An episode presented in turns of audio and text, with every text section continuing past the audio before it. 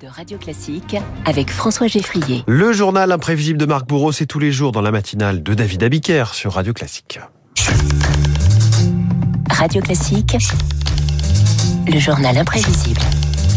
Bonjour Marc Bourreau. Bonjour David, bonjour à tous. J-1 avant l'ouverture de la maison de Serge Gainsbourg, rue de Verneuil à Paris, le 5 bis qui rejoint la longue liste des maisons devenues cultes. À commencer par ses résidences, David transformées en lieu de pèlerinage. La maison de Claude Monet à Giverny, Émile Zola à Médan ou encore la maison de Dali à deux pas de Cadaqués qui attirait déjà de son vivant des centaines de curieux en Espagne.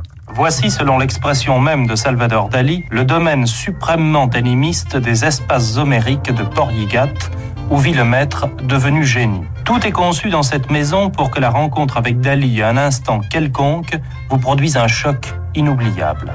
Euh, le phrasé délicieusement désuet des actualités de l'époque. Oui, ça a du charme hein, quand même. Et ça donne, David, un portrait robot du touriste par le génie du surréalisme. Il est influencé par la folie paranoïaque, qui est une des folies de meilleure qualité qui existe au monde et qui est caractéristique de Cadaqués. Les touristes ne savent pas très bien pourquoi ils viennent, mais ils viennent pour ça, parce qu'il y a cette espèce d'anxiété. C'est une maison bleue adossé à la colline, on y vient à pied, on ne frappe pas. Ceux qui vivent là ont jeté la clé. On ne peut pas parler des maisons cultes, David, sans faire un saut par San Francisco, la fameuse Maison Bleue de Maxime Le Forestier, celle qui ouvrait la porte du succès, chanson autobiographique sur son voyage dans l'Amérique hippie et sur une colocation qui allait changer sa vie. C'était très fort parce que la France était très coincée à ce moment-là. Et arriver en Californie, dans une ville où les jeunes se prennent en main, euh, créent leur quartier, prennent des responsabilités dedans, font leur bouffe et emmerdent tout le monde, c'est vrai que j'ai peut-être vu un petit peu euh, à quoi pouvait ressembler la liberté. La maison près de la fontaine, couverte de vignes vierges et de toiles d'araignée. Et la maison de Maxime Le Forestier a été repeinte en bleu, Repeinte en bleu. par ses locataires ou propriétaires il y a quelques années en hommage à la chanson. C'est en 2011, ouais, effectivement, les maisons réelles ou imaginaires de la maison près de la fontaine de Nino Ferrer à la cabane au fond du jardin de Francis Cabrel. La maison en dit plus qu'elle en a l'air, David, comme celle de François Mitterrand qui parle autant de sa bibliothèque rue de Bièvre que de lui-même. Tout ce qu'il y a dans cette pièce revient d'une sorte de manie euh, des éditions originales. Je crois que en vieillissant, on s'intéresse de plus en plus à tout ce qui est réflexion personnelle pour en revenir à, l'homme placé devant lui son œuvre.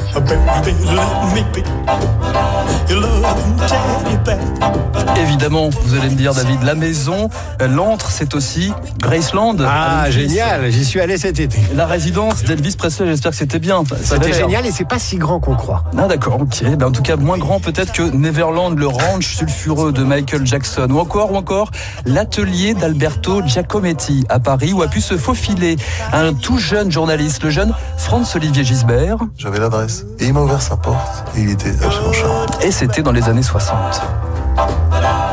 Il m'a invité tout de suite à prendre un café. Il parlait de sa nuit, quoi. Euh, il disait, j'ai failli arriver cette nuit. Je pense que demain, ça va le faire. Faire quoi? Une tête vivante. Il se consumait dans son œuvre. Vous alliez dans son atelier, vous aviez tout compris. Le lit, de toute façon, il ne pouvait pas dormir dessus. Il travaillait absolument tout le temps. Et évidemment, tout ça se voyait dans son visage. Totalement ravagé. Mais lui-même était une sculpture. C'est un des plus beaux hommes que j'ai jamais vus. Madame Chardon Bleu, avec sa douceur de captive, elle me fascine plus encore que la boutique. Spécialiste du parfum fait main et vendu au détail.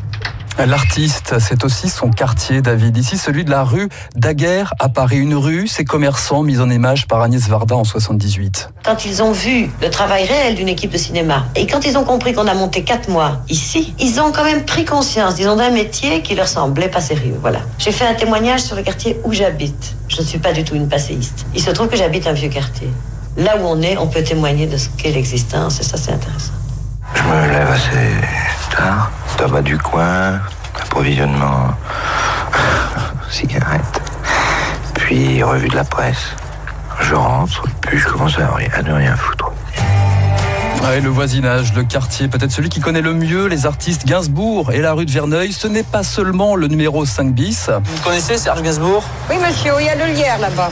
Ah, vous pouvez pas vous tromper. Oui, c'est aussi toute une vie de quartier Gainsbourg vue par ses voisins, de la concierge au vendeur de légumes. Nous sommes ici dans les années 80. Il doit aimer la potée aux choux, des pommes de terre, choux. Euh...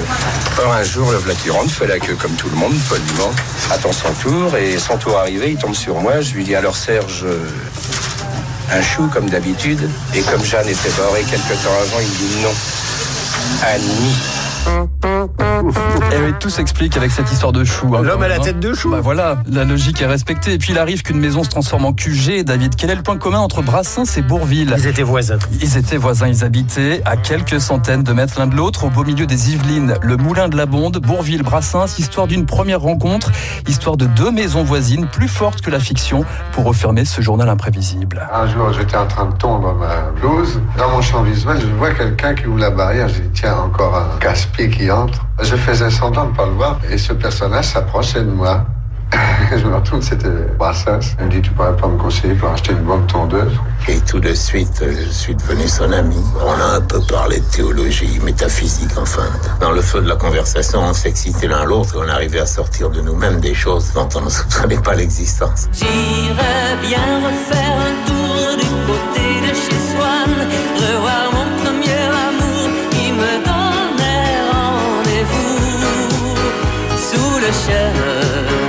et se laissait embrasser sur la joue. Je ne voudrais pas refaire le chemin à l'envers et pourtant je paierais cher pour revivre un seul instant. Le temps du bonheur à l'ombre d'une fille en fleurs.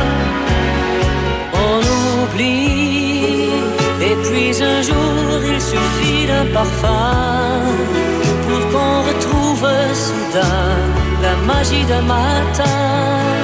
Et l'on oublie l'avenir pour quelques souvenirs. Et je m'en vais faire un tour du côté de chez Swann. Le journal imprévisible de Marc Bourreau que vous retrouvez également en podcast sur toutes les plateformes et quand vous voulez sur radioclassique.fr.